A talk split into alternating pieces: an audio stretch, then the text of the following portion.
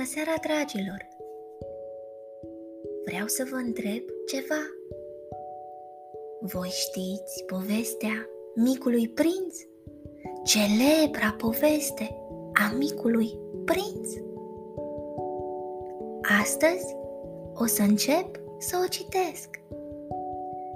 Povestea este scrisă de Antoine de Saint-Exupéry. Capitolul 1. Pe când aveam 6 ani, am văzut odată o imagine nemaipomenită într-o carte despre pădurile virgine și care se numea Întâmplări Trăite. Imaginea reprezenta un șarpe boa care înghițea o fiară. Iată copia desenului. Șarpe boa care înghițea o fiară. În carte se spunea: șerpii boa își înghit prada întreagă, fără să o mestece. Apoi nu se mai pot mișca și dorm timp de 6 luni, cât durează digestia. M-am gândit mult atunci la aventurile junglei și la rândul meu am reușit cu un creion colorat să fac primul meu desen, care arăta cam așa. Am arătat capodopera mea oamenilor mari și am întrebat dacă desenul meu îi înfricoșa. Ei mi-au spus: de ce te-ar înfricoșa o pălărie? Desenul meu nu reprezenta o pălărie. El reprezenta un șarpe boa care digeră un elefant. Am desenat atunci interiorul șarpelui boa, așa încât oamenii mari să poată înțelege. Ei au nevoie întotdeauna de explicații. Apoi am făcut desenul numărul 2. Oamenii mari m-au sfătuit să las la o parte desenele cu șerpii boa închiși sau deschiși și să mă ocup mai degrabă de geografie, istorie, aritmetică și gramatică. În felul acesta am abandonat, la vârsta de 6 ani, o carieră nemaipomenită în pictură. Fusesem descurajat de insuccesul primelor mele 2 desene. Oamenii mari nu înțeleg niciodată nimic singuri și este obositor pentru copii să le tot explice. A trebuit, deci, să îmi aleg o altă meserie și am învățat să pilotez avioanele. Am zburat cam prin toată lumea, iar geografia, e adevărat, mi-a fost de mare folos. Știam să recunosc și să deosebesc, de la prima vedere, China de Arizona. O astfel de abilitate e folositoare dacă te rătăcești noaptea.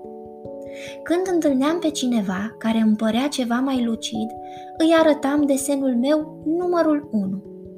Făceam un experiment, vrând să știu dacă într-adevăr înțelegea lucrurile.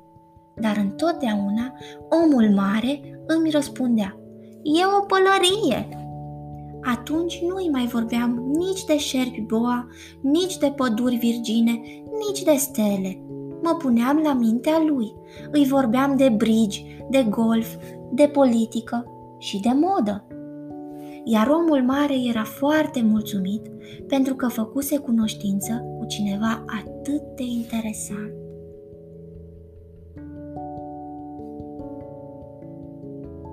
Capitolul 2. Am trăit astfel singur, fără nimeni cu care să vorbesc cu adevărat, până ce am avut o pană în deșertul Sahara, acum 6 ani.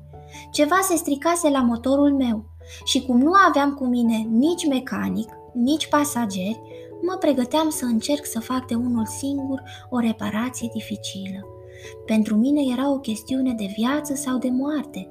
Apă de băut abia de aveam pentru 8 zile.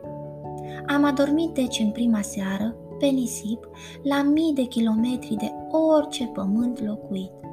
Eram mai izolat decât un naufragiat pe o scândură în mijlocul oceanului. Vă imaginați atunci ce surpriză am avut când, în zorii zilei, m-a trezit o voce simpatică. Auzi, te rog, desenează-mi o oaie. Poftim? Desenează-mi o oaie. Am sărit în picioare ca lovit de trăsnet. M-am frecat bine la ochi. Am privit bine și am văzut un omuleț extraordinar care mă privea cu foarte multă seriozitate. iată cel mai bun portret pe care am reușit să îl fac mai târziu. Dar desenul meu este, desigur, cu mult mai puțin fermecător decât modelul, dar nu e vina mea. Fusesem descurajat în cariera mea de pictor.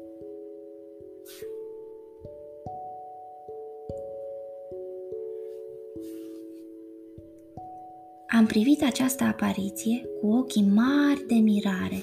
Nu uitați că mă găseam la mii de kilometri de orice regiune locuită. Ori micuțul meu nu îmi părea nici rătăcit, nici mort de oboseală ori de foame, nici mort de sete, nici mort de frică. Nimic la înfățișarea sa nu sugera un copil pierdut în mijlocul deșertului, la mii de kilometri de orice regiune locuită. Când am reușit în sfârșit să vorbesc, i-am spus: „Dar ce faci tu aici?" Și el îmi repetă atunci cu voce blândă, ca pe un lucru foarte serios: „Te rog, desenează-mi un miel." Când misterul este prea impresionant, te lași copleșit și faci ceea ce ți se spune. Pe cât de absurd îmi părea, la mii de kilometri depărtare de orice ținut locuit și în pericol de moarte, mi-am scos din buzunar o foaie de hârtie și un pix. Dar mi-am amintit atunci că studiasem mai ales geografia, istoria, aritmetica și gramatica și îi spusei omulețului, cu un pic de amărăciune, că nu știam să desenez. El îmi răspunse: „Nu-i nimic, desenează-mi o oaie." Cum nu desenasem niciodată o oaie, am refăcut unul dintre cele două desene pe care le știam. Cel cu șarpele boa închis.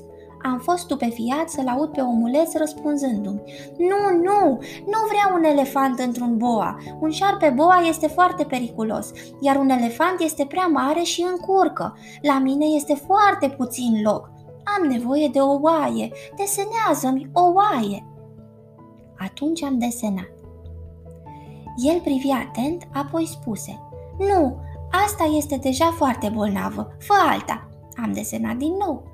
Prietenul meu surâse cu amabilitate: „Vezi bine, asta nu e o oaie, e un berbec, are coarne."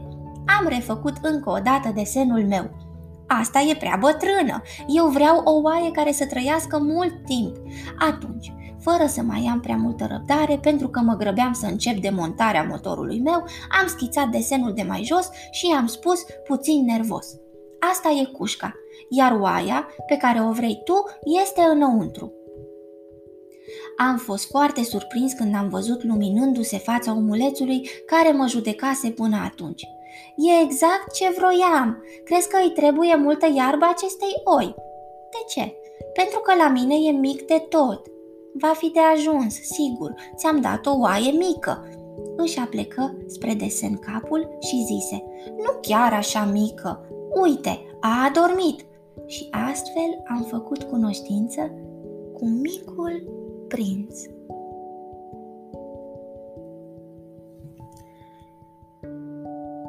Ei bine, dragilor, cred că deja și voi ați făcut cunoștință cu Micul Prinț, micul omuleț extraordinar, care l-a întrebat pe autor dacă îi poate desena o oaie. Cred că este un băiat foarte jucăuș, la fel ca și voi.